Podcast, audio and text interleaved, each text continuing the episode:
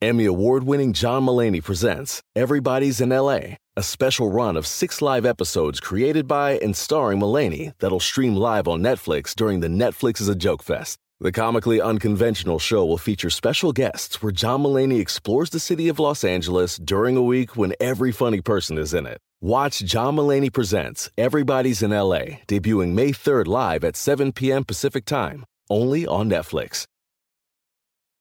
This episode is brought to you by Progressive, where drivers who save by switching save nearly $750 on average. Plus, auto customers qualify for an average of seven discounts. Quote now at progressive.com to see if you could save. Progressive Casualty Insurance Company and Affiliates. National average 12 month savings of $744 by new customers surveyed who saved with Progressive between June 2022 and May of 2023. Potential savings will vary. Discounts not available in all states and situations. There's no place to escape to. This is the last podcast. On the left. That's when the cannibalism started. What was that? Man, I miss actors like Oliver Reed. When's the last time you've seen him in a movie, Kissel? I don't know who Oliver Reed is. Uh, G- G- Marcus, you know, Oliver Reed, the only way to describe him as is a hangover with hair. it's like back when you could, as an actor, you could literally just slug a thing or whatever. It's like Shanty's, like. D- boysenberry liqueur, Right. like weird old school booze, and then show up this set being like, "Where's Lawrence? Where's Austin?" And then they just put him in place. They point him towards the camera, and then he just rocks it. Absolutely. Well, with any luck, alcoholic acting will be back in vogue, and you'll be working your ass off. I can't wait. this is uh, Then you just let the broken capillaries do the work. Absolutely, it's it's good for the character. It's not it's not that you're an alcoholic who doesn't want to see their family. No. it's acting. It's acting. this is the last podcast on the left. I am Ben Kissel with Marcus Parks. Hey, here in- Ben. Hello, Marcus. Here in beautiful New York City, and then of course we have actor Henry Zebrowski in Los Angeles. Miller, absolutely, I'm ready to perform. I have my pack of Winstons. Mm. I have an entire case of Seagrams, and I am ready to recite the lines and play the play. now, just tell me which one of these devices is the camera. Uh, sir, you are in the bathroom, and that is a mirror. Well, then this is where I am. Then bring the cameras to me. That's when actors really could be little terrorists. Unbelievable. Okay, today's subject matter, and I know this is going to come as a big surprise. I have no idea what we're talking about. I, I literally, I'm like, Henry, Henry, Henry told me like Monday what we're going to talk about. I was like, yeah, of course, of course. Um, so we will learn this together, audience. We are going to discuss, we are going to discuss Is he going to get it right? Let me see what he does. Let me see how he pronounces it. the Devils of Loudun. Whoa, Kissel French. The This Devils is- of Loudun. this is maybe one of the horniest stories we'll ever tell. Really? Ooh, there is so much pussy juice in this story. You're going to need to get a canoe. Well, That's great. Nothing I like more than dirt guy and Polish boy t- talking about vaginal juices. Squirt it out, miss. Squirt it out. Uh-huh. Coined by Aldous Huxley, the Devils of Loudun is the name given to a bout of 17th century mass hysteria that masqueraded as the demonic possession of 17 nuns in the small French town of Loudun. What really drives the story, though, as Henry said, is sex. Yeah, say it right though. Ki- Say it right though, dog meat. Really, just come on. What really drives the story, though, is sex. I honestly am less. Cre- I'm less creeped out by that Marcy's Playground song, "Sex and Candy," and I thought that was kind of a creepy song. Candy hair. hmm But it's with a bunch of 17th century nuns. So I don't know what that smell is like. Yikes! Well, this is what Huxley wrote about it. Over everything, like a rich, smelly fog, hung an oppressive sexuality, thick enough to be cut with a knife, and ubiquitous, inescapable. That is the worst analogy I have ever heard for the odor of intimacy. What is You know what it smells like. You know what it is. You know what the rich, I know. smelly fog is. I is. just don't need it to be. I never once like talked to uh to talk to Brooke and be like, "Ooh, we got a real rich, sweaty fog in here today. Smelly fog. Smelly fog. It's disgusting. It's not a cheese. That's because you're not a French romanticist. I guess not. Now, while this story could certainly get bogged down in all sorts of historical details involving the Restoration and Huguenots and the upkeep of various French castles, Honestly, it's very interesting if you do get into it. The Reformation's a very interesting time period. it's all extremely interesting hmm. stuff. But really, this story, at its core, like most witch hunts, is about local drama that got completely out of hand. It's what we have Facebook for now. Right. It's like because you know how Facebook. How many times does Facebook escalate to murder? We're mm. seeing it again and again and again. Mm-hmm. Mm-hmm. This is the same shit. But think about how juicy the story is. As that this shit happened in what was it? What year? In 1600. 1630. And we are talking about it now. Wow. All right. Well, I don't think people will be talking about the Facebook feuds in uh, in 400 years that everyone in the Midwest is having right now with their neighbor. Just go talk to your neighbor, okay? Well, Ed's been talking. Ed's been obsessed with the one old school fr- uh, Facebook friend of his that has um, had a stillborn child. Oh, my Goodness. And has just been posting pictures of the stillborn child again and again and again, and then made the stillborn child her profile picture. Oh, come on. That's terrorism. Oh, not, oh, people have lost their way. All right.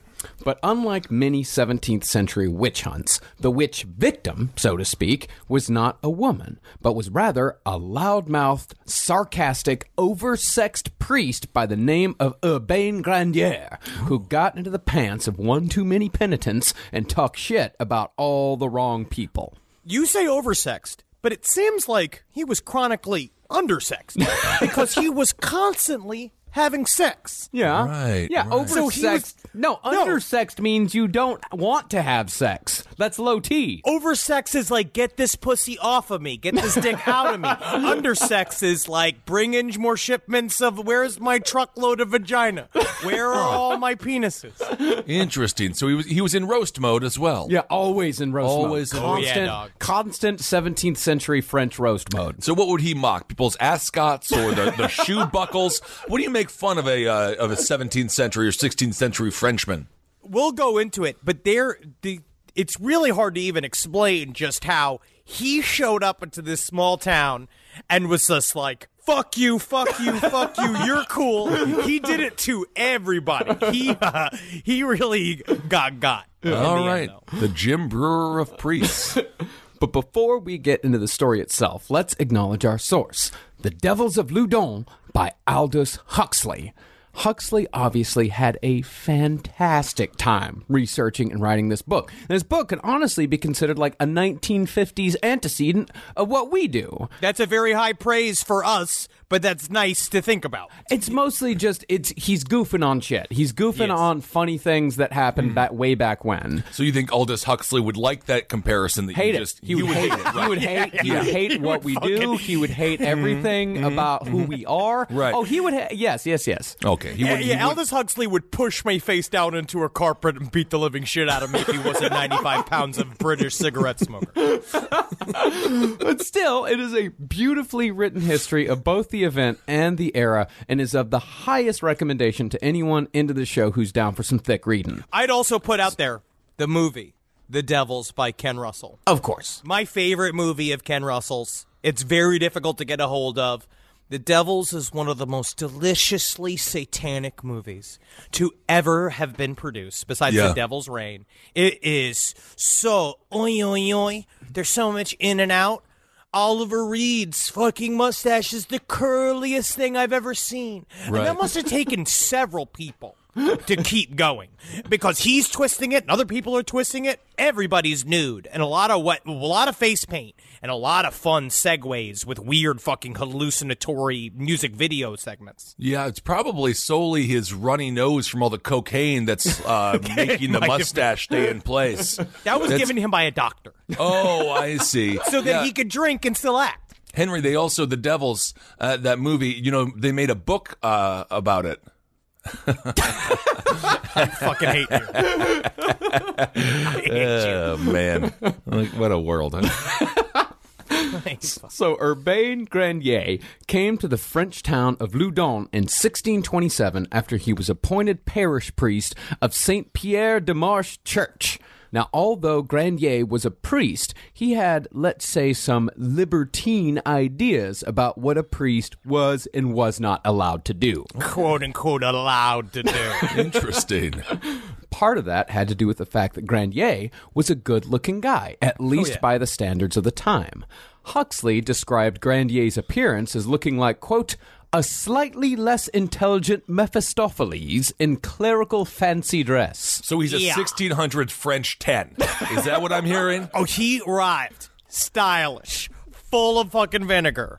Just being like, hey, I like the cut of your bosom. It, like, very bold. Because the way he showed up, because he rolled into, he was trained by the Jesuits. At the time, the Jesuits were supposed to be uh, basically re educating the population into b- making them better Christians. That was the idea, with that we're going to keep them studious and we're going to get them really serious about religion. But we're also, unlike many other different uh, teaching styles at the time, we're going to take education very seriously. But so instead of creating all of these good Christians, what they did was create a whole field of free thinkers, like a bunch of like by just teaching, giving them the tools to think for themselves. And Grandier got the instruction manual of how to stick a bush every fucking three feet, but also hold the line of his priest laws, and all at one time. And I say this guy's very talented. Yeah. Interesting. They just kind of let loose a whole bunch of dandy fops out into the priest world. Oh my goodness! You're gonna uh, oh unleashing the dandy fops, are you? you think that's a good idea, Jesuits? I went to a Jesuit uh, school. I know the Jesuits. Yeah. Yeah, look how disciplined you became. That's Always great. disciplined. Yeah. Now, in accordance with the standards of the time, the people who were actually in power didn't really care about Urbain Grandier's sexual habits when it came to banging peasant girls and lonely widows. And Grandier did bang quite a few peasant girls and lonely widows. And you shall see me in heaven. There is not a single cloud left unpierced.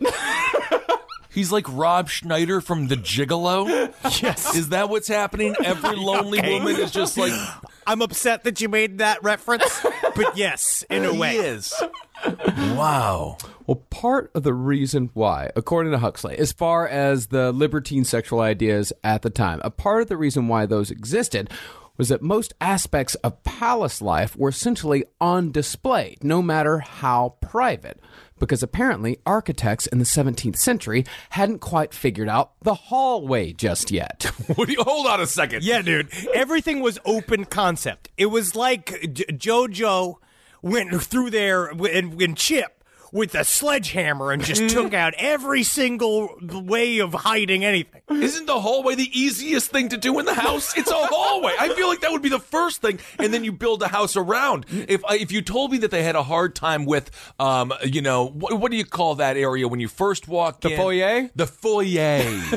then I would believe you, but I don't understand how they couldn't figure out a hallway. No, it was just room next to room, next to room, next to room. Jesus. And as a consequence, to get from one side of the palace to the other, one had to walk from room to room to room, where literally anything could be happening. From people squatting over chamber pots, to people having sex, to people giving birth, to people dying. You're just walking through other people's lives constantly. And this is the aristocracy. This is the high class people Yeah. that are forced to hmm. like literally you could see your uncle shitting in a pot while fucking a woman at the same time and she's just going like that sound of like her noiselessly just bobbing up and down on him as he's just like, oh, getting another nugget out. But because it's a part of the high society, uh-huh. that's totally legit, and that's what you're supposed to be seeing.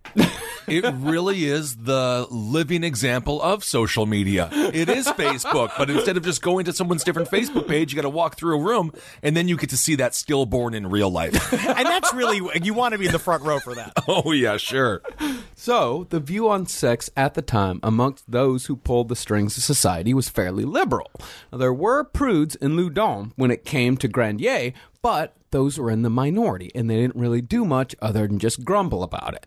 And do a quick little thing into the Reformation. The idea was at the time, but up until then, which I actually think that was when the Christian church was actually more honest when they were selling indulgences. Because at least then we can be open up front and say the word of God is purchasable. Is purchasable. Yeah. like you can you can go, you give some money, you get your fucking indulgence, boom, boom, boom, we're out of here. But the Reformation, they were trying to fix all this shit. Where Grandier, he showed up right in this fucking transition period between when priests literally were Motley Crue. They could do whatever the fuck it is that they wanted to because they were a part of essentially like what would be viewed at, at that time, in my mind, like the Silicon Valley of society, where it's like the most educated and the richest people also have the coolest jobs. And so he is a guy that is a he was in this world, and then as he shows up, times were changing. Mm-hmm. Now, of course, Henry, I have a question. Is Silicon Valley now? Is that just a valley full of huge fake tits?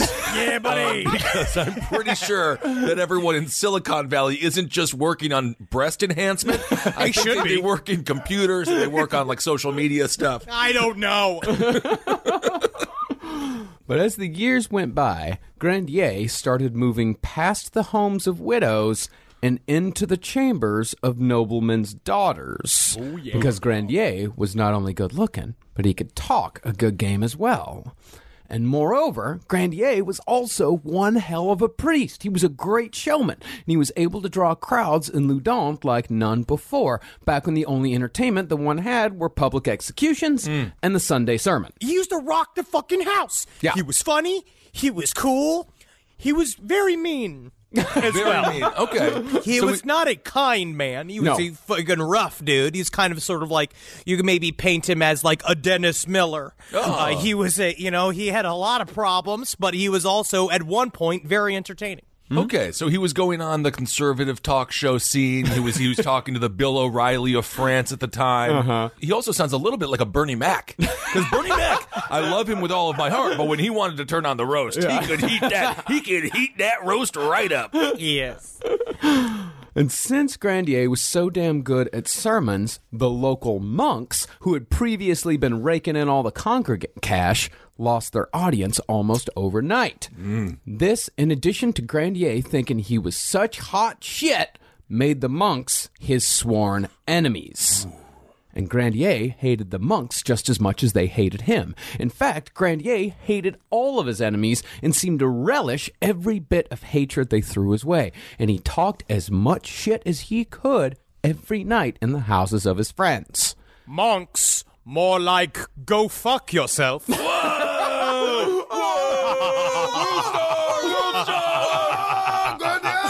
I would not fuck you with Bea Arthur's dick. I love it, man. I wish I could live during this time period. Just to be like priest monk fight happening now. Come watch the priest monk fight. Well, that was his first order when he came into town. He was he showed up for things like, "Oh, you have all been serving at the hands of the monks. They are lame. Come to my church where we get to have. I can draw the titties." Of half the women in this congregation. Do you want to see? I could draw all the shapes. Just pulls down his pants and he just put two nipples on his butt cheeks. And mostly, he did all this shit because he thought it was funny. Oh yeah. and uh-huh. because and because he loved a good fight. In other words, this man probably should not have been a priest. That's where we disagree. yeah, I think he actually sounds like a really fun priest. Yeah, I think he was born to do this. I think it's exactly what he should have been doing. He was actually great at it for a period of time, but mm-hmm. you can be too good at a thing mm-hmm. and then get in trouble. Absolutely. Bo uh, Bo Jackson just ran too fast and broke his own leg. That's the only reference we need. yeah, that's all you need. But I do wonder, maybe priests or executions. You said there was only two forms of entertainment, and he didn't want to be executed, so there was no stand-up comedy. There wasn't a vaudeville scene. Maybe he would just be a performer today. Maybe, maybe. Oh no, he would. He definitely has the mentality of a stand-up. Yeah. Like he was ready, and he was taking everybody down with him. And there was something about, but he really just truly thought because of his training, he's like, I'm fucking smarter than everybody here. Yeah. no mm. one's gonna get me. I can't get got, even though they. They wasn't the last priest of Loudun, but it was another one of the pri- I believe someone connected to Loudun was already burnt at the stake. Oh, So interesting. He, he was really he was really gambling. it sounds like he is. That sounds like the worst way to go. and he loved his life in Loudun. As Huxley put it, quote, it was a thoroughly agreeable existence, satisfying alike to head and heart, to the gonads and the adrenals, to the social persona and his private self. Can I also read a section of his favorite poem? Sure. This is this is my this is to me an example of uh an example of what Grandier was like. This is he held this to be true for himself. Is this one of the things that would get him right in the gonads, or the heart, or the head? Do you think? I think always the gonads with Grandier. Mm-hmm. When we are in the temple, kneeling, we shall act the part of the devout in the manner of those who, to praise God, humbly bow themselves in the most secret corner of the church. But when we are in bed, intertwined, we shall act the part of in the manner of those lovers who, free and frolicsome, practice a hundred fondling arts. Written by Brad Pitt. for Interview with a vampire. It sounds like it was written by Lou Pearlman for Lance Bass. Oh my goodness. Uh, and Grandier kept making enemies in high places, from the local apothecary to the local surgeon, all the way up to the king's first minister and cardinal, a man named Richelieu. Arguably one of the most powerful people in the whole country. And it was all just from talking shit. So this was he just like he's like today I want to anger just everyone that can kill me. why why not just shoot a little bit lower? I felt like he was fucking Teflon. Mm-hmm. He's just like, um, I dare you to the dare to defy the church. But he just truly did believe. I'm so fucking clever, dude. You can't mm-hmm. get me. Interesting, kind of a Julian Assange type, perhaps. Mm-hmm. Interesting hot button issue to kind of mention. Rise from your grave. The only acceptable reason to interrupt a podcast? Your dog. That was your dog saying thank you for BarkBox. You can take a minute now. You pet your dog. But you're going to learn about Bark. It's the company dedicated to making dogs happy. Yay! Every month, BarkBox designs and delivers a whole new collection of toys and treats just for your best bud. No, Wendy, I can't get you a whip. You're too cute for weapons. Every treat is made with yummy, healthy, all natural ingredients like pumpkin and sweet potato. Mmm, tubers. My dogs love their toys selectively, but BarkBox sends good little ones for their little tiny mouths. They have little mouths, but strong, big spirits. So they fight over the little toys. I imagine they think that they are hunting and going after little bugs and rats. And oh, they love their life and they love the they love what BarkBox brings because BarkBox brings the bark and puts it in a box. Yep. To get your free upgrade, go to barkbox.com slash left. My sister is the best gift giver I've ever met of any person. It's Jackie Zebrowski. She shops all year thinking about her family and friends and puts little things aside for their birthdays and Christmases. I have no idea how she does it. I don't know how she do it, but guess what? She always wins Mother's Day, but not this year. I'm coming back. Ready to win Mother's Day and cement your reputation as the best gift giver in the family? I'm taking the crown. All right, give the moms in your life an Aura digital picture frame preloaded with decades of family photos. I mean this. We have the Aura frame up in my home. We absolutely love it. I can put photos on it very, very easily through the app. It's fun to do, and the memories keep cycling, and I get emotional. And we filled it with pictures of Carmi and Wendy, and that is not sad. That is celebratory. So you should try it. It's honestly a really good product. Right now, Aura has a great deal for Mother's Day. Listeners can save on the perfect gift by visiting auraframes.com to get $30 off plus free shipping on their best-selling frame. That's A-U-R-A frames.com. Use code LEFT at checkout to save. Terms and conditions apply. Rise from your grave. But he did have friends in high places as well, or more accurately, one friend. The public prosecutor of Loudun, Louis Trincant, who was Grandier's best friend. Best friends, man. That's you and me together. I go. You're the one person can, I can call to go to a movie because I hate having to catch up with any friend or ever just simply going to see the newest Mel Gibson dragged across concrete. Ooh, all right. So he does have one friend in one relatively high place. Mm-hmm.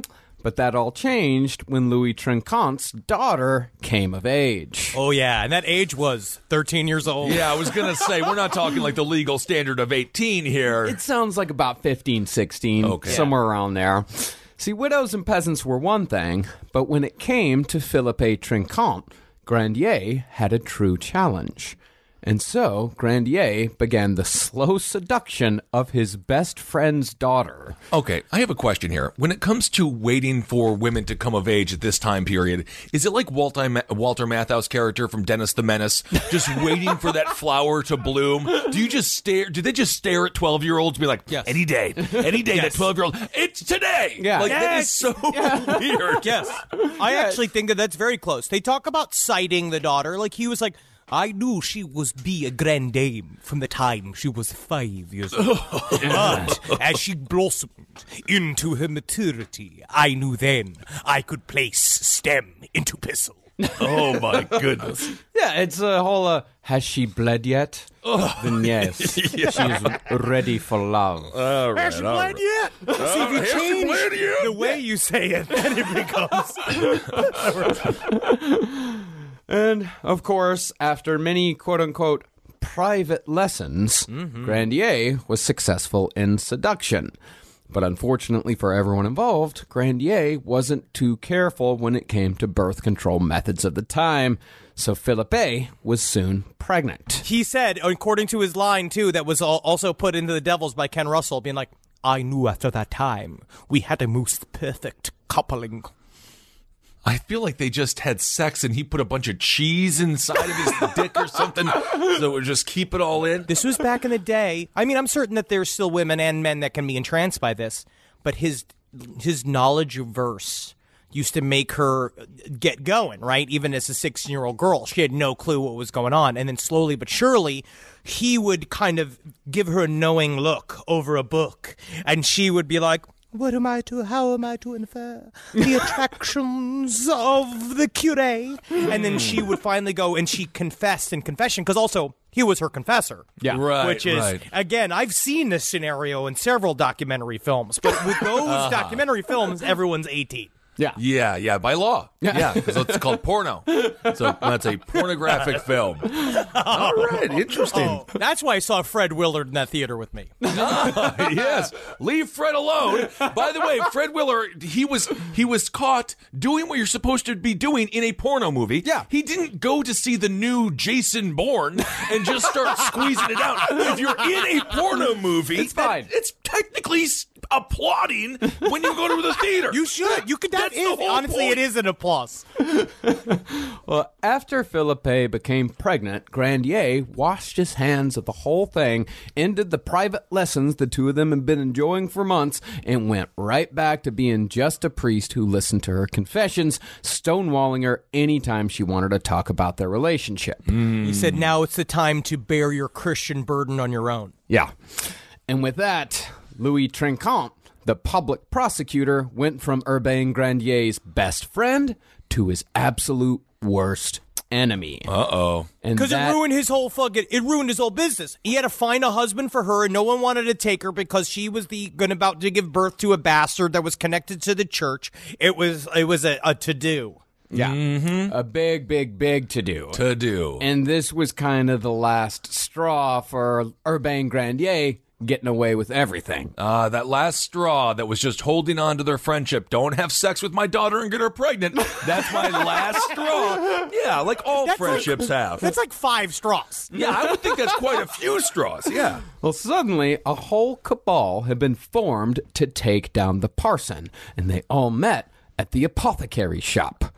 Among Grandier's enemies in those meetings were the public prosecutor, the public prosecutor's nephew, the lieutenant criminel, a powerful priest named Canon Mignon, the town surgeon, the town apothecary, and the prosecutor's father in law, a man named Mesmin de Silly. I hope we go up there while we throw a rubber chicken in that bed and it squeaks to wake him up.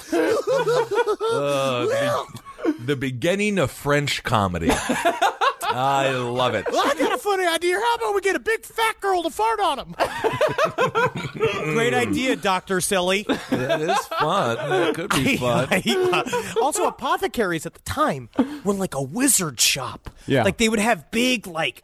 The, the way they talk about like dried alligators hanging from the ceiling because they would do all these weird old timey home remedies that were essentially witch magic. Mm-hmm. So he's staring down the barrel of everyone that has power in this town, and everyone with power now officially hates him. Yes. So there's no way out of this. Not really. Okay, unless you have those two little smoke bombs like Batman, Batman has. But other than that, he's screwed. I mean, he's got a couple of friends left. He's got some people in other towns. You know, we'll see. He's got a little bit of wiggling to go. Okay, Oh, he's got a lot of wiggling to do, if you know what I mean. might be the problem. Yeah. And it was from this apothecary shop that these men would eventually raise their glasses, smile, and laugh when Urbain Grandier was burned at the stake before their very eyes a couple of years later. Mm-hmm. Now, would we be there? Would we be there Yeah. raising our glasses watching this happen? No, not raising our glasses, but we'd be there watching. Okay. Yeah. Oh no, and they did it. We'll get into it next episode. But ooh, they did him fucking dirty. Really? Okay. And it all began with what else but an illicit affair. Pretty soon after these guys formed their little club, they started hearing rumors that Grandier had a new conquest a 30 year old woman named Madeleine de Brou. But this time, Grandier had fallen head over heels in love and had actually married Madeleine de Brou in a secret ceremony. So, in this, the Cabal saw an opportunity to take Grandier down for immorality. He is a very interesting character. Grandier used, wrote a essay to explain how within the teachings of the church he could break the laws of celibacy like legally like mm-hmm. without committing sin where he wrote this thing saying it is impossible for any bl- red-blooded man to commit to the idea of celibacy. So, in the it's just the commitment of a thing that cannot be achieved, there's no way to adhere to this commitment. Like he did a lawyerly thing, Yeah. And then uh, what was common at the time for when a priest actually did fell like fall in love with one of his various concubines, he did a secret ceremony where he's just like, "Do you, Urbain Grandier, take this woman to be your wife?" I do. Do you, Madame Philippe, do you take this man to be your husband? I do. Where he just does the whole thing from them in the basement of a church, and all of a sudden they are secret husband and wife. Mm-hmm. Interesting. So he did a little point counterpoint. the point you can't have sex with anybody, you're a priest. And then he said, but what if I do? All right. He's trying to get trying to protect himself there. Now, again, when it came to widows and peasant girls, nobody cared. But when Grandier captured Madeleine de Brou's heart, he pissed off the king's advocate, a lawyer named Pierre Menoir. Ooh. And Menoir had been trying to court de Brou for years. Uh oh. And when Menoir came on board, he brought his friend Jacques Thibault, who was just there to support his buddy. And as it usually goes in situations like this, the friend took it too far and beat Grandier with his cane in the street. Yeah. Cane fight. Hey, cane fight happening here. Cane fight happening here. It's like our buddy Travis Irvine's friend that we met in Cleveland, Tomato Jake. Something like that. The guy that was just called Tomato Jake because he just had a very red and pink face. but it's always those guys that you bring in who's just like, I tell you how to handle this motherfucker. We'll beat him outside. And you're like, no, no, it's delicate. We got like nine fine. people trying to be like, I'm going. I'm fucking going. Trying to stop me, dude. Now, a cane beatdown is humiliating because you are being beaten by someone who requires a cane to walk. well, this was back in the time when canes were a fashion uh, a fashion accessory. oh, it wasn't because he had bad legs or a no, bad knee. no, no, no. He just had the cane to look fancy, and he didn't really beat him. Beat him. He just hit him in the head real fucking hard. That'll do it. So Grandier went to the king with a complaint that Thibault had blasphemed by striking a man of the cloth, while the apothecary rode in the other direction to the Bishop of Poitiers to obtain a counter letter outlining how big of a bastard Grandier was. Hmm. And the apothecary found upon his arrival that Grandier was already on that bishop's shit list. And the bishop was ecstatic that someone had finally arrived with a reason to take Grandier down. And you knew the bishop was ecstatic because he said, "Ah, Oh yeah, that's that's peak peak ecstatic for bishops. And since the church was extremely powerful during this time, the bishop won, and immorality charges were brought against Grandier. And Grandier had reason to be nervous because what he was doing could be a capital crime in France at the time based on the judge. Six years earlier, a country parson had been burned alive for, quote, spiritual incests and sacrilegious impudicities. that is a lot to course. unpack for, as a lawyer. Like, like where, what, uh, what does that mean? I don't know, but that guy's on fire for it. Yeah, he is on fire. But was it? Did you say incest? spiritual incest. Well, It's, what, a, no, it's, what's spiritual incest? Having sex with the Virgin Mary or something? How does this work? a, it's a fancy way of saying that the priest had broken his vow of chastity. Ah, Spiritual Well, because- incest. okay. Your, your parish is your flock. It's like when the farmer has sex with his sheep, because in that world, a sheep is like his daughter. Yeah? I don't under, I don't know if that's true, but I see Is what that you're my, saying. Is that my incest slash bestiality math? yeah, I think that the, the calculation does work out. But even though a fellow reverend testified that he actually saw Grandier having sex on the church's stone floor with a parishioner, All right, cuck boy. oh, wait, no one, no one's gonna question this guy and be like, "Where? What were your pants down? What were you doing watching this priest have sex with another person?" It is not sex if your stem comes through the fly of your pants. Oh my goodness. and who knows if the reverend actually saw Grandier do this, but even so, Grandier got off with a slap on the wrist, condemned to fast on bread and water every Friday for three months. And I'm sure that priest who ratted on him was like, "Yes, slap him harder, slap him harder." Oh yeah, yeah. oh yeah, oh yeah. No, because this was the time too. There was a book written about called Confessions by which was like written by a, a contemporary of Grandier, and this is the type of shit where it's like he took a nice young chambermaid, and his whole thing was playing games with her, where he got her to menstruate into a cup so he could do all of these like experiments with the menstrual blood and then he did a lot of stuff with like how wide a butthole could get this is a trick Well, it was All with the menstrual blood. It was uh, he wanted to dispel the myths of what menstrual blood could do. It was all in the name of science. Ah, of course. A lot of things in the name of science turn out just to be um, ideas of people who are batshit crazy. You mean batshit crazy and batshit horny? Yeah, I guess You can be so. batshit horny. I don't, you know, the, the minutes before I masturbate are some of the Yeah. times where I am at my worst. But I will say, there's nothing wrong with menstrual blood. No, I have said that before. We had a great painting, a great artist who paints all of her works with her menstrual blood. Yes. Now, at first, the sentence also barred Grandier from returning to his parish for a period of five years. He was exiled. But luckily, or perhaps unluckily, seeing how it all turned out, the Archbishop of Bordeaux, Henri de Sourdis, also liked to fuck and was oh. therefore sympathetic to Grandier. Mm-hmm. I feel like everyone in this is just a wine bottle screaming at each other. they all have names like they're fine wines. It's a lot of drawings from olive oil bottles all yelling at each other. And so Grandier returned to Loudun completely reinstated, even though he could have easily gone elsewhere.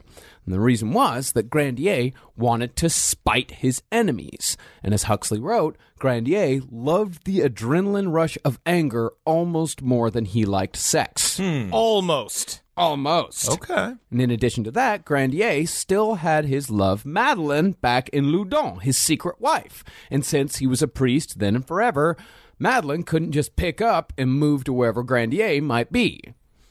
But there was still one final piece of the puzzle that had to fall into place for Grandier to wind up on the stake. And that is where the nuns of Loudun come into play. Hmm. Yep. They also invented scissoring. Really? It's huge. It's huge for, for culture. 17 nuns made their home at the Loudun Nunnery. Most of them were actually noble women who had been forced into the life because their families didn't have the dowry money to marry the extra daughters off to a suitable man, so these girls were just made to be brides of Christ instead. So they don't have to hang out with some stinky old uh, French farmer man. Instead, they get to hang out with a bunch of their lady friends and do whatever they want. There is nothing wrong with the nunnery experience. it sounds like a lot of fun. I think that it, it we'll see. It actually is a lot more fun than you know maybe it was supposed to be. Wink, wink, wink. Yeah. Nudge, nudge, nudge. But these guys, I mean, they were cloistered still. They Yeah. were held within this convent. They were not supposed to leave the building. So mm. it's just these women all stewing their own knee juices, washing the same habits again and again. But so every once in a while, Sister Madeline starts looking a little bit better. Little bit better. Absolutely. Why Puts not? a carrot between her legs, or you just get her in there. Woo, woo. All Armor right, day, man. Now, now you're pontificating a little bit on what you would like to see happen. Carrot between the legs. My goodness. And life was actually horribly difficult for these women. The town of Loudun was half Protestant, and even the other half that were Catholic didn't really give a shit about the nuns either. So the nuns had to live in a notoriously haunted old house hmm. with no furniture, sleeping on the floor every night. Oh. Yeah, I researched a little about the Huguenots, but then my eyes kind of glazed over.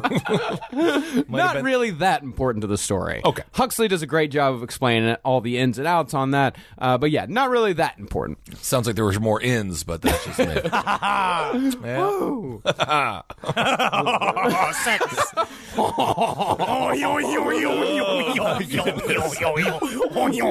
There's a bunch of horny Frenchmen with microphones. That's us today. Uh, I guess so. Well, it was only after the town discovered that the nuns were indeed noble women with powerful relatives that they started sending their children to learn good French and courtly manners. And life wasn't so terrible after the nuns got a few students. They got boarders, and essentially turned into a tiny little Catholic school. Hmm. But it was the mother superior of the nunnery, Prioress Jeanne des Anges, who was gonna cause all the trouble for Urbain Grandier. Mm-hmm.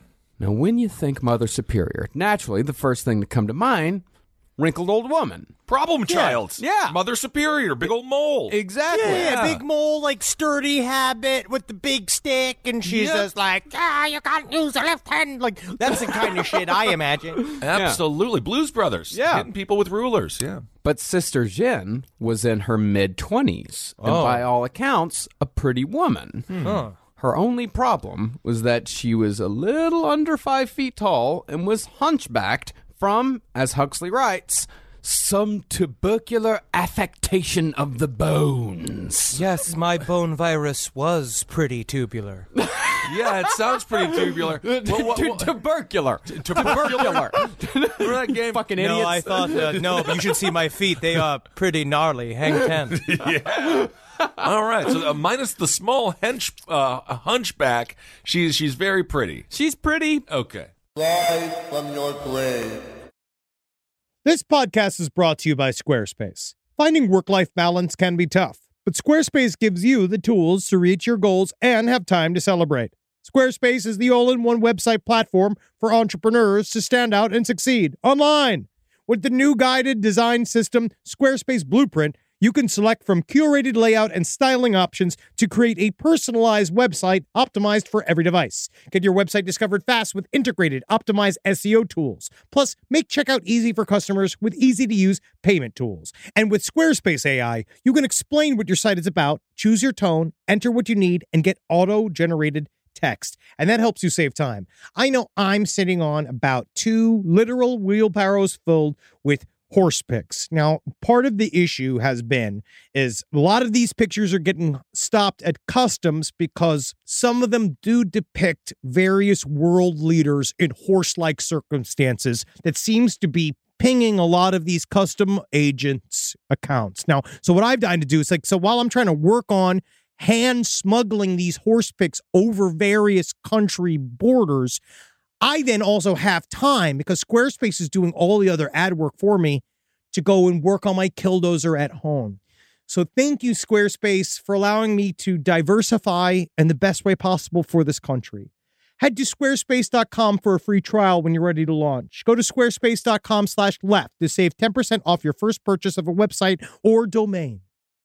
Every day, I fight to set my child up for success, which is why, as I sit and read Carmi and Wendy Dune, trying to explain to them the concepts of the savior complex not working, doubling back on itself, the concept of what does it mean to be a living God? What are those limitations? What are those expectations? And honestly, I know they just want chicken. But there are kids out there that need this type of direct help. And IXL Learning is an online learning program for kids covering math, language arts, science, and social studies. IXL is designed to help them understand and master topics in a fun way, not unlike me reading children, Dune Messiah, getting to about 365, seeing where they're at, see if they understand anything. There's no more grading these worksheets. IXL grades everything itself. One in four students in the U.S. are learning with IXL. IXL is used in 95 of the top 100 school districts in the U.S. You can't even believe it. You don't want to make an impact on your child's learning. Get IXL now. And last podcast in the left listeners could get an exclusive 20% off IXL membership when they sign up today at IXL.com slash left. Visit IXL.com slash left to get the most effective learning program out there at the best price. Rise from your grave. Now, Sister Jeanne was what you might call a real piece of work. Horribly defensive about her slight deformation, Sister Jeanne was disagreeable, manipulative, aggressive, and sarcastic. And according to Huxley, her parents sent her to the convent mostly because she was just a horrid teenager that they just didn't want to deal with anymore. Fuck you, mom and dad. You made me a question mark. Oh, how would you describe your daughter? Why do you think she should be in the nunnery? Uh, the best description would be Chihuahua. I believe she resembles a Chihuahua in personality. Now, she had calmed down a bit by the time she got to Loudun, but through clever manipulation, she had worked her way to the Mother Superior position by her mid 20s through ingratiating herself with all the right people. And Sister Jeanne was particularly known for her jeering, cynical laughter meant to put people that she thought were beneath her into their place. And everyone was beneath Sister Jeanne. Everyone that was except Urbain Grandier. Oh. See, these nuns had a lot of time for gossip, and one of their favorite subjects when it came to gossip was all the naughty little things that Parson Urbain Grandier had been getting up to. Uh oh. yes, I will lick the butthole. But I only do it on Wednesdays. Ah, hump day. Okay.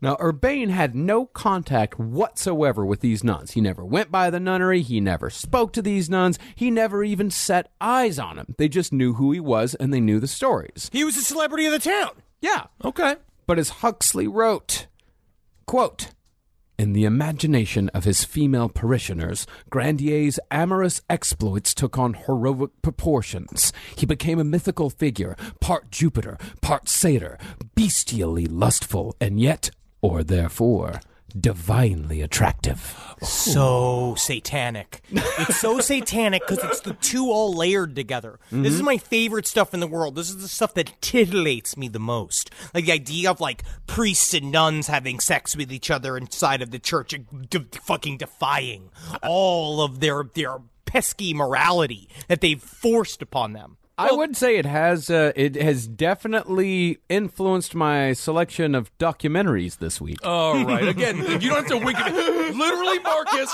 winked at me. First of all, this is an audio platform. Second of all, everyone knows that you're mean by documentary. Good lord. Okay, the Italians do it best. I'm They do. sure that they do. All right, true question here: Rasputin or this fella here? Well, this story actually, uh, I mean, this story has a lot of parallels to Rasputin. It reminded me of Rasputin when uh, when we were uh, doing this whole thing. But by Rasputin or Grandier, do you mean who is the better lover? No, I mean, yeah, who was perceived to be? Let's do a People People magazine spread. Who number one and number two sexiest man alive? Who is it between Rasputin and Grandier? Rasputin's ding dong took him to the very top of the power structure of Russia. That is the only thing that I would say that leans towards Rasputin's side, where they didn't have all the same kind of weird pent up morality that uh, Grandier had to work with. Where Rasputin, I uh, wouldn't put myself in flagrante thinking about the exploits of Rasputin. Yeah. But I definitely jerk off to the devils.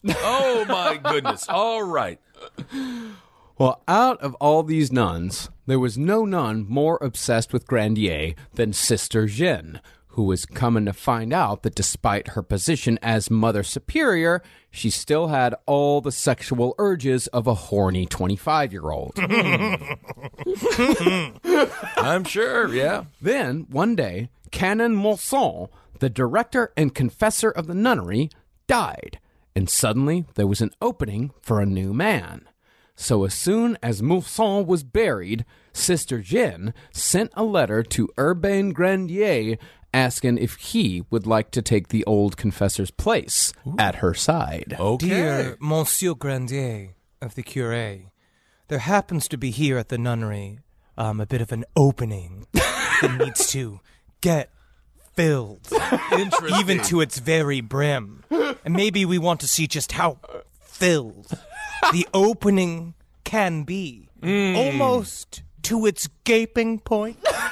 Intriguing. Sounds a bit like a penthouse forum letter, but uh, Well, Grandier responded with nothing more than a polite refusal. He said that he was not worthy of such an honor, and besides, he already had his hands full with his duties as the parish priest. Handful full of duties. yeah, just cut to him holding two big old dukes. oh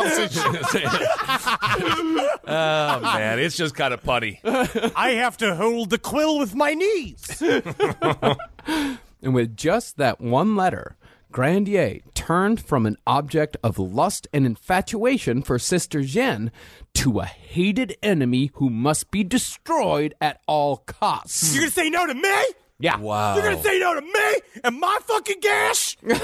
wow, you should have said yes. So instead of Urbain Grandier, the post of nunnery confessor was filled by Canon Mignon. And if you'll remember, Canon Mignon was already a part of the cabal hellbent on destroying Urbain Grandier, because Canon Mignon also happened to be the cousin of the girl Grandier had impregnated and abandoned. Oh, big mistake there. It is all these small town problems. Because, like, how many Right. times? Because you know in Rochester, right? Everybody knows each other's fucking business. Totally. And everybody who dated somebody is somebody else's ex. And so everybody's all on top of each other. But that's not to say that Sister Jeanne was invited to all the meetings to play a conscious part in the conspiracy. She was only a tool, and she would be used with devastating success. Hmm. And so the stage was set for Urbain's downfall, and it all began with dreams. Sister Jeanne began dreaming of Canon Moussaut, the deceased confessor, coming back from purgatory to request assistance in his prayers. Hmm. But slowly, Moussaut's face turned into that of Grandier's. In her dreams, Grandier gave Sister Jeanne sweet words of love, caressed her lithe body, and, quote, pressed her to grant him what was no longer hers to dispose of, that which, by her vows, she had consecrated to her divine bridegroom. What could that be? My gosh. It's a lot buddy, going it's on spicy. here. No, it's Yeah. spicy. She starts having a lot of dreams about. And just think about this. It's just like she's Vanessa Redgrave and the Mm-hmm. Devil. She's absolutely hot. She even in the, with the Hunchback. It's like it really doesn't affect anything. But then you got Oliver Reed's big catcher's mitt face Mm. appearing, and him just going blah, blah, blah, blah, like this. Oh, Sounds scary. And of course, every morning, Sister Jeanne would wake up and tell her nuns all about these little nocturnal adventures she'd been having. And before long, two other nuns, Claire de Sazilly and a peasant girl also named Claire, were having those same dreams. Oh. Now remember, they say it's dreams, but event, but it starts to turn into I had a vision. Mm-hmm. I am seeing these things. This Right. is actually now a thing. This is becoming real. And these don't just come from anywhere. I'm a devout woman with a lithe body, and I have an extra curve on top. And I'm just getting sent these visions. So Grandier is like Freddy Krueger, who is haunting these girls' dreams, but instead of finger knives, they're just a bunch of dildos. Yeah. really? Yeah. Wow. Well, suddenly, Urbain Grandier was no longer just a rascal to be gossiped about, no longer just the local rake. He was turning into an actual incubus, coming at night in spiritual form to squat on the chests of innocent nuns to steal their life energy through sexual means. Hmm. Yeah, squatting on their chest. Very bizarre. I learned about this thing called the Pittsburgh platter recently. yeah. Well, we can talk about that off air. The old Pittsburgh platter. And still, even with that, it all might not have caught on if not for a Halloween prank. Always with the pranks. Always with the pranks. The French love jokes. I mean, they're not You good know at them, what? but they love the love only person that can th- throw a good prank is George Clooney on Brad Pitt. Because in Really? the end, they all go laughing at their Italian, like, cabin homes. Yeah, that's afterwards. true. That's true. I think Ashton Kutcher was pretty good with the pranks. He was okay. Yeah, he remember, was- remember when he stole uh, Freddie Muniz's car? Yeah, and then he started crying and stuff. yeah, and they put it on television. Yeah, they just em- embarrassed him on TV. Yeah, just a little child actor there. Well, a couple of the younger nuns had decided to fake a haunting with the purposes of scaring the kids and breaking up the horrible monotony of their lives. Hmm. Just a big prank. And pretending to be the ghost of Canon Moussaut, the young nuns donned a white sheet and roamed the dormitories, groaning and rattling chains, plucking clothes off of beds, and freezing their fingers in icy water before touching the faces of sleeping children. And it But if all- we did that, Kissel, we would be in jail Oh, for a long fucking time. Rightfully so. Yeah. Now, it was all just meant to blow off steam, but some of the older nuns took it seriously. First, there was this possible incubus hanging around, and now they had an actual haunting. But there was one guy who saw all this as an opportunity. Canon Mignon. Hmm. Now, Mignon knew that Sister Jeanne was only having these dreams because she wanted to have sex with Grandier. He knew that. He was a rational man. He figured that out. He huh? figured that one out. Yeah. Yeah. And he knew that the haunting was just a bunch of nuns in white sheets. Oh, yeah. But if he put it all together and spun it in just the right way, then he suddenly had enough to hang Urbain Grandier. That's all you need, huh? And so Mignon got to work on convincing the nuns that the dreams were not only real, but satanic. And before long, the nuns were officially possessed by all sorts of demons and devils. And this is, again, we talk about possessions. We've talked about in the past, right? The, this is maybe they say it. they say mass hysteria. They say that it it runs through this group of nuns like a forest fire, mm. where each one starts imitating the symptoms of the next. But in the end, what's the difference between play acting possessed if it gets you fucking burnt at the stake? Like, Right. in some level, it becomes kind of real. Like, Oh, I- because they start changing. Interesting. And then, once the nuns were suitably whipped into a frenzy, Mignon went to the apothecary cabal and told them that he had a foolproof way to finally take down Grandier. What's that? We can call him a witch! You're a witch! Call him a witch! they tried hitting him with a cane. The monks attacked him. Now this is the witch move. This could work. Yeah, the witch gambit. Wow. They tried to get him legally. And Yeah. they begged him to leave Loudun. Yeah. The guy that finally let them go, like when he finally got rid of the exile, but we talked about before, it's as soon as they let him back into town, they were just like, why don't you just fucking leave? You know that you could go and fucking get a new secret wife, doing a whole thing of life. And he was just like, no, I want them to smell my shit and I want them to smile. But Yeah. it gets you get got. yeah. absolutely. He could have gone to a whole series of different French towns. He could have. Yeah. But if these guys really wanted to nail Grandier, they had to make this a true spectacle. And there's nothing better for a spectacle than an exorcist. so Mignon made a visit to the Order of Carmelite monks to recruit one. Now, he chose the Carmelites for a couple of reasons. One, these monks were much more zealous than what you'd call secular priests like hmm. Grandier, the ones who actually have daily contact with the outside world. And two, these Carmelite monks in particular hated Urbain Grandier because he was just so good looking and so funny and personable and sarcastic and oh weren't his sermons so fucking great compared to ours Well, I mean, I do like the Carmelite monks. Mm, that is very, The Carmelite very monks, yes, they were made out of candy. Yes, they sound like they might be specializing in Werther's originals. So the Carmelites gave Mignon not one, but three exorcists to play with. Fathers Eusebe de Saint Michel, Pierre Thomas de Saint Charles, and Antonin de la Charite. Okay. And within just a few days of them showing up at the nunnery, every nun except a couple of the oldest ones were getting sexy nightly visits from Urbain Grandier. Oh, I feel bad for the older ones. and this isn't even just like just dreams.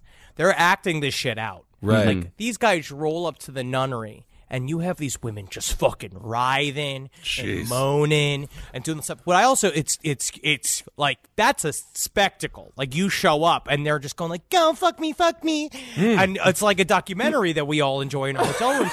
But it is a in that time period. That's like whoa, whoa, whoa, whoa, whoa, what? Yeah. right. Wow. Okay. Live from your grave. Boy, Texas Pete is a sauce that allows you to sauce like you mean it. It's what people gather around, it's generosity in its simplest form, and it's a swagger people have who know what's good. Each Texas Pete hot sauce is packed with bold, balanced flavor. This signature tanginess is what makes it a legendary hot sauce that can be used on just about anything.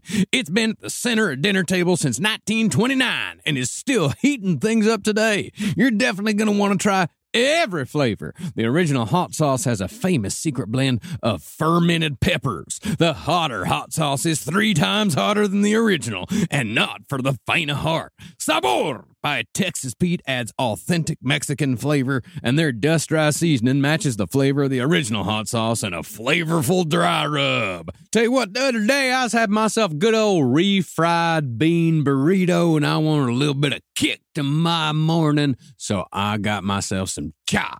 Texas Pete sriracha sauce, and I smothered those refried beans and that cheese and them eggs and a whole bunch of cha, and it started off my day Oh, correct. Texas Pete, sauce like you mean it. Visit TexasPete.com and use the store locator to find Texas Pete products as well as purchase sauces and get recipe inspiration. And use the promo code PODCAST24 for 20% off at TexasPete.com. Hey, did you know Fast Growing Trees is the biggest online nursery in the U.S. with more than 10,000 different kinds of plants and over 2 million happy customers in the U.S.? They have everything you could possibly want, like fruit trees, palm trees, evergreens, houseplants, and so much more.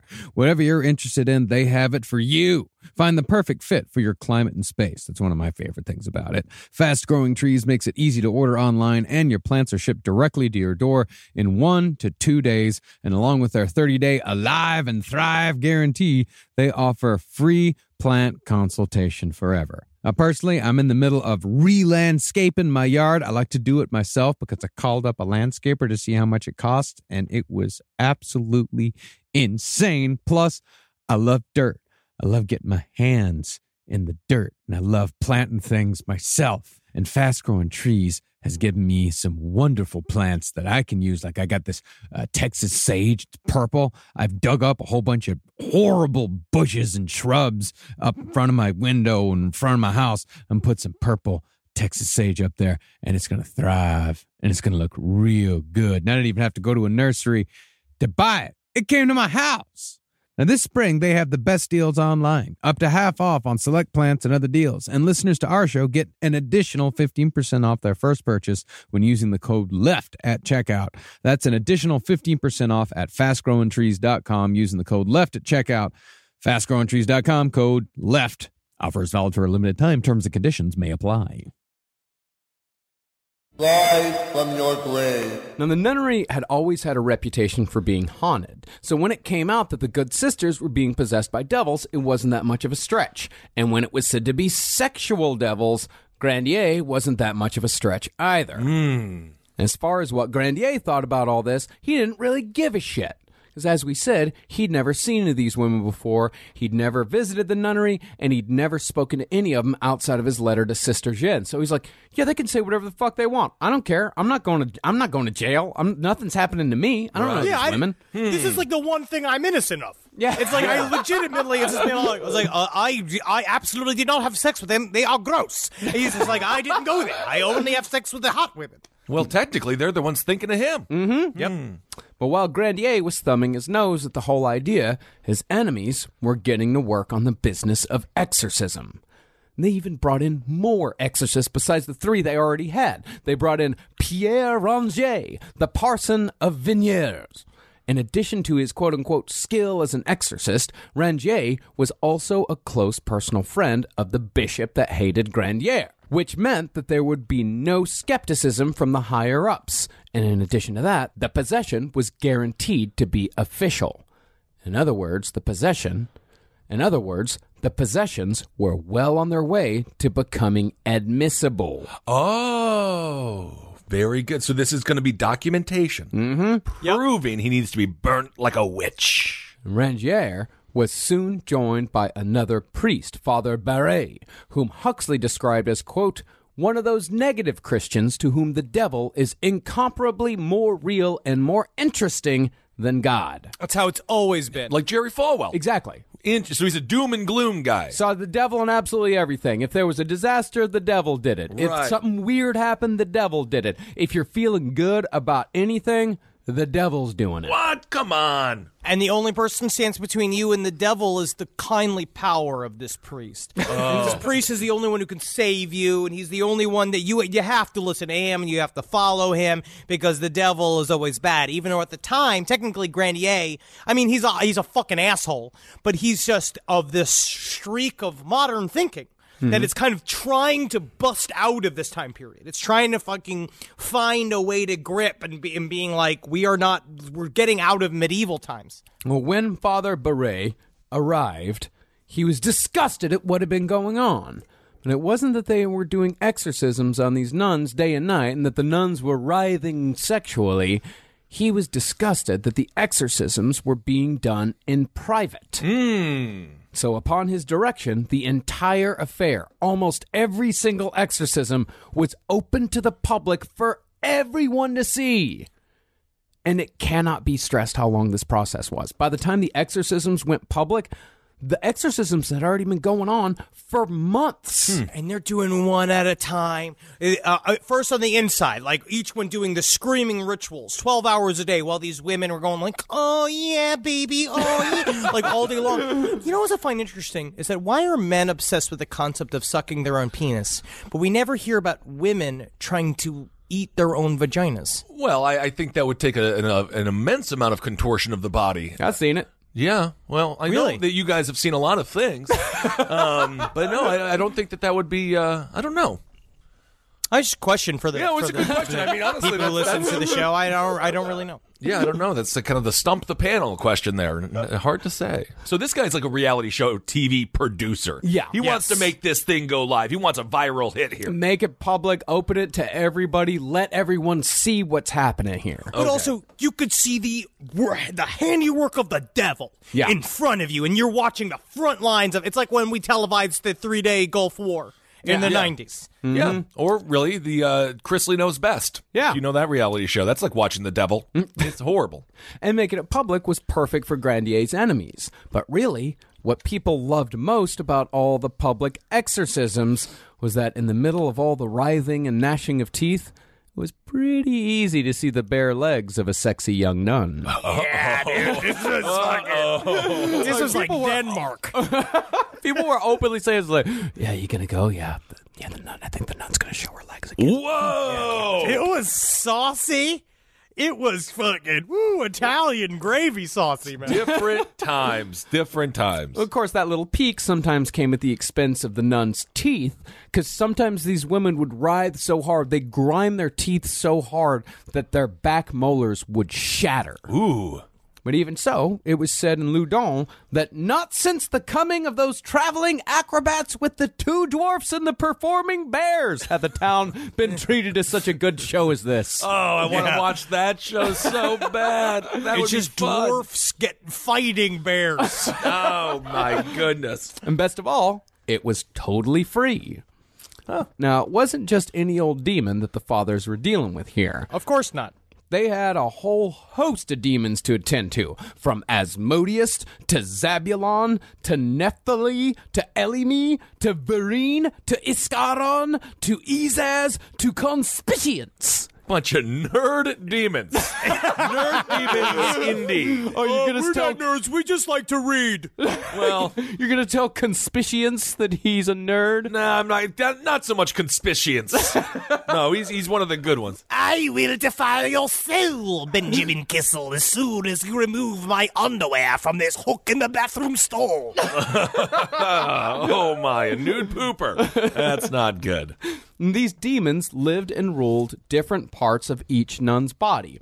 Sister Claire de Sazilly had seven demons possessing her hmm. one in her forehead, one in her right arm, one under the second rib from the right, one to the left of her stomach, one in her neck, one in her left temple, and one in her rib.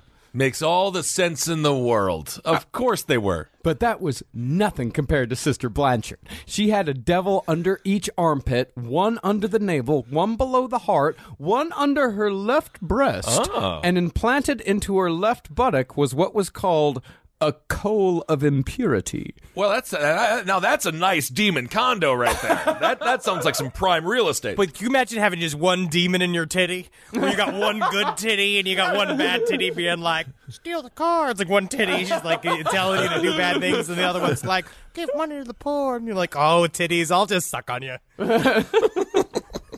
I do think you have a gross misunderstanding of what being a nun entails. Oh, I, I again, you know, I don't need to know. I don't can know. just tell the story in my mind. This has been a very immature show today. Sure, I want to say not? this. I want to say, oh, God, how dare we add so much childishness Uh-huh. to this subject? Devils of Loudun. Honestly, the Huxley book has quite a few immature jokes in it as well. He's mm-hmm. just much more eloquent than we are. Yeah, he's a naturally. genius. and, and I am a moron. And so each of these demons had to be exorcised from each nun's body one by one. Father Barré went after Asmodeus first, who had made his home in Sister Jeanne's lower belly. Hmm. Mm-hmm. Father Barré wrestled with the demon for two hours in public. Just grabbing her belly. Just grabbing her belly. Yeah, what get does out that look like? Get out, get out. It's just like, It's just yelling at her in surrender." Latin. Oh, okay. But he only got laughs and playful blasphemies from Asmodeus in return. Ugh. After that, Barré figured he'd had enough of this shit, so he took it to the next level. He ordered Sister Jeanne to her room, and once there, Father Barré sent a messenger to fetch the apothecary and the biggest syringe he could find. oh Yes, I can bring Jeffrey the syringe. That's my favorite and biggest syringe. Yes, right away. Coming for you, son. A 16th century big, large syringe. Yep. Oh, that's not going to feel good. And once the apothecary showed up, syringe in hand, Barré was waiting with a quart of holy water. Hmm. Pretty soon, Asmodeus knew what the assailants were up to. I see what you're doing there. I see what you're doing there. Hey, hey, hey, buddy. I see what you're doing there. Hold on. Hold on. Wait. So Sister Jeanne started thrashing, but it was all in vain as the priests held down the nun and the apothecary administered a holy water enema. Oh, God. That's even worse than I thought it was going to be. No, man, you got to flood him out. All right. And lo and behold, two minutes later, Asmodeus had forthwith departed. Is that so? She took a massive dump. Uh, I don't even know what their diet would be in this nunnery. I'm assuming it's not great. Um, so she probably may. She might have actually felt good after this. I don't know. I don't know. It was grilled meat. Well, honestly, people want this all the time. Gwyneth Paltrow does this once a week. They went and they defarted her. They just they pumped her out, just like all that shit coming up, being like excellent. They're all just like, yeah, is it good? Yeah, you think you get enough out of me? Oh my goodness! Just thinking of Oliver Plath or something. Just the amount of poop that probably came out of her body. Really disgusting. And as Asmodeus departed, the devil let loose with the name of the man who had sent not only him, but all of the devils. Urbain Grandier. Oh my god! Yep, her asshole said it. Really? Her friend Grenier did it. yeah, I hear that. Thank you, little asshole. Oh, you're funny. All right, we know what it sounds like, Marcus. Good lord, are we have we are we Howard Stern now? We're just making fart noises into a microphone. How have we regressed so much in in an hour? It's remarkable. And with that, Mignon and Grandier's other enemies felt that they had a strong enough case to take official action. So Father Rangier went to the office of the chief magistrate, Monsieur de Sarisse, and asked him to see the evidence for himself. Just brought him a big bucket of nun shit. Yeah, you see? Do you see? So de Sarisse came down to find Sister Jeanne in the middle of another exorcism because there were still six more devils to go. Oh, that was only the one That was devil. only the one devil. Oh my goodness. And in the words of the minutes drawn by the magistrate's clerk, quote, She began to make very violent movements with certain noises like the grunts of a small pig. Then buried herself under the bedclothes, ground her teeth, and made various other contortions, such as might be made by a person out of her wits. Whoa, out of her wits, you say? Yeah, he came in and she was just going, Wait, wait, wait, wait, wait. she played piggy like man Like used just to fucking do. to do weird shit. Oh my and they're God. like slapping the titty. Get the demon out of that titty. Get That it was out. honestly, that's Mick Foley's greatest contribution, other than everything else he did, was the Yeah. big noises he oh. used to make as mankind. All It's of it. So funny. And as she was being exorcised, Mignon was shoving his thumb and forefinger into the Mother Superior's mouth. Because that seemed to be Mignon's favorite technique when it came to exorcisms. He just fucking shoved his fingers in their mouths. And was like, bite me, bite me. He sounds like the demon to me. He is. Mignon is without a doubt one of the uh, actual devils of this story. okay. And so Sister Jeanne began to quote unquote testify to the magistrate. She said that she had been possessed by two paps. One consisted of three hawthorn prickles, while the other was a bunch of roses she had found on the stairs. She said she'd stuck the roses in her belt, and as soon as she did, she was attacked by a great trembling in her right arm and was seized by love for Grandier, unable to think about anything else afterward. Okay. Now, maybe they're just horny, lonely, elderly, or uh, coming of age women. Yeah. That could also be part of it. That's it. okay. Nailed it. yes, Okay, exactly. Got it. Thank you. So after the exorcism, Mignon took the magistrate aside and, in the presence of two other enemies of Urbain Grandier, happened to remark that this case had some striking similarities to the case of Louis Gaufridi. Ah, the poop that came out of Gaufridi. you can only man, imagine. My goodness. See, the case of the devils of Loudun was not the first time that an entire nunnery had come under the spell of a wicked demon driven puppet master. Just 20 years earlier, this same thing had happened in Marseille. That case had been born of an illicit love affair between a nun and a priest, and when the nun was caught, she claimed demonic possession hmm. rather than owning up to it. Oh, interesting. And before you knew it, eight more nuns were claiming demonic possession as well. So during an exorcism performed by a Flemish priest named Father Domptius, Yeah, yeah, it is. My God, look at that! Just when we thought we were being too juvenile, Domptius comes over and forces us to laugh at a man with a funny name. He did it. He Marcus did this. Yeah, no, Domptius technically did this one. That's we gotta laugh at that. Played by Louie Anderson in the movie. well, it was said by the possessing demon through the nun that Father Gaufridi was behind all the possessions, and this was taken as fact in a court of law. And as a result, Gaufridi was burned at the stake using bushes instead of logs because bushes burned slower and hotter. Uh oh. So, when Mignon mentioned Gaufridi when it came to Urbain Grandier, everyone knew exactly where he was going with it, and they said, I love it. They I love, love it. I love it. like Tim Gunn. I love it. Project Runway. This either way- is a make it work moment.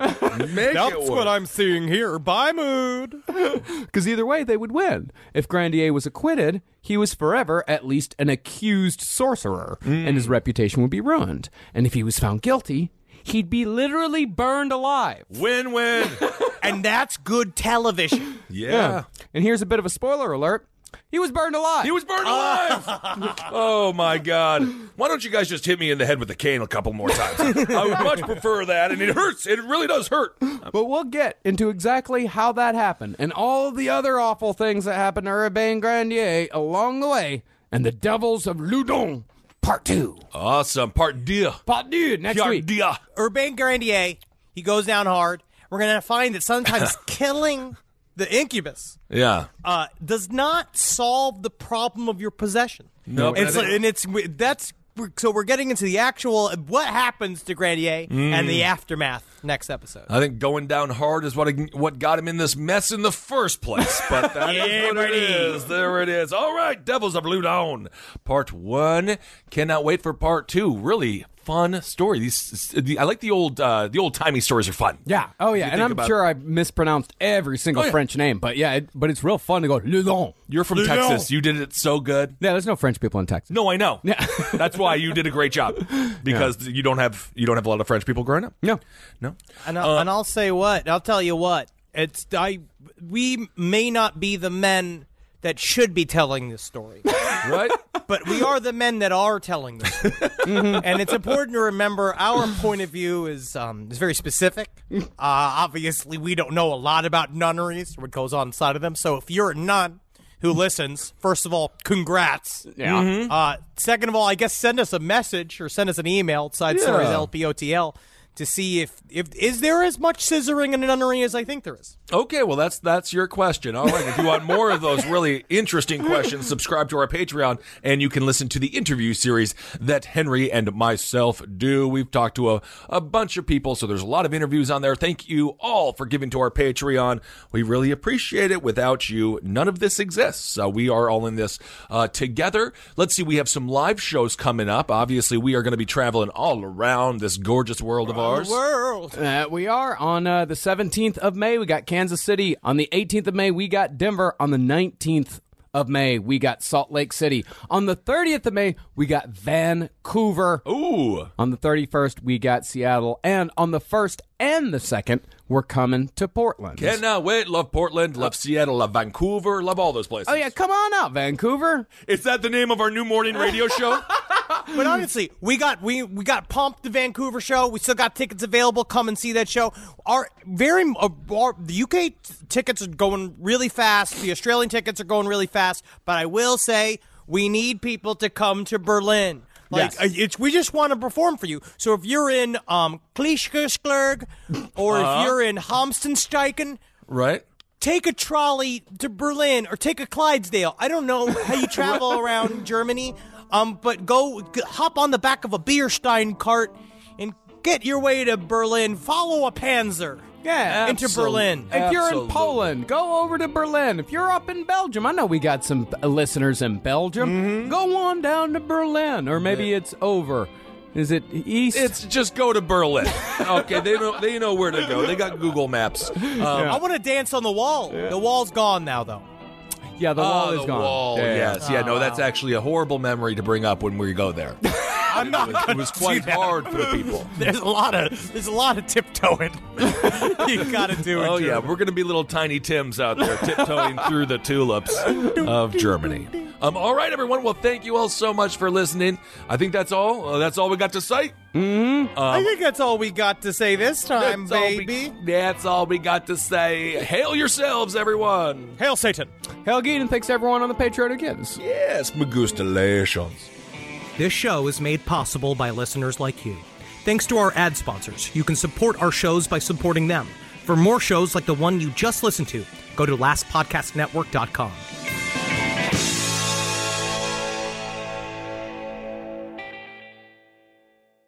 Emmy award winning John Mulaney presents Everybody's in LA, a special run of six live episodes created by and starring Mulaney that'll stream live on Netflix during the Netflix is a Joke Fest. The comically unconventional show will feature special guests where John Mulaney explores the city of Los Angeles during a week when every funny person is in it. Watch John Mulaney Presents Everybody's in LA, debuting May 3rd live at 7 p.m. Pacific Time, only on Netflix.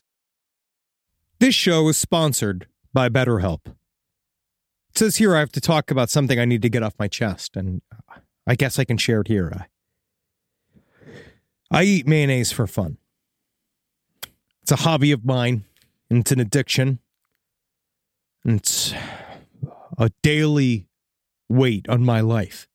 How much I need whipped egg whites and oil crammed into my veins as soon as I wake up. And a lot of people carry around a lot of different stressors, big and small. Some people are presidents, some people are soldiers, some people have to eat mayonnaise, especially with hard boiled eggs which is what I eat for lunch.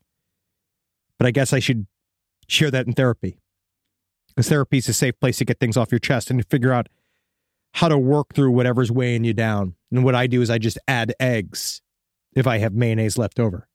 I just continue to add the eggs. But if you're thinking of starting therapy, give BetterHelp a try. I hope they can help me. My God. I hope they can help me. Get it off your chest with BetterHelp. Visit betterhelp.com slash lastpod today to get 10% off your first month. That's BetterHelp, H-E-L-P dot com slash lastpod.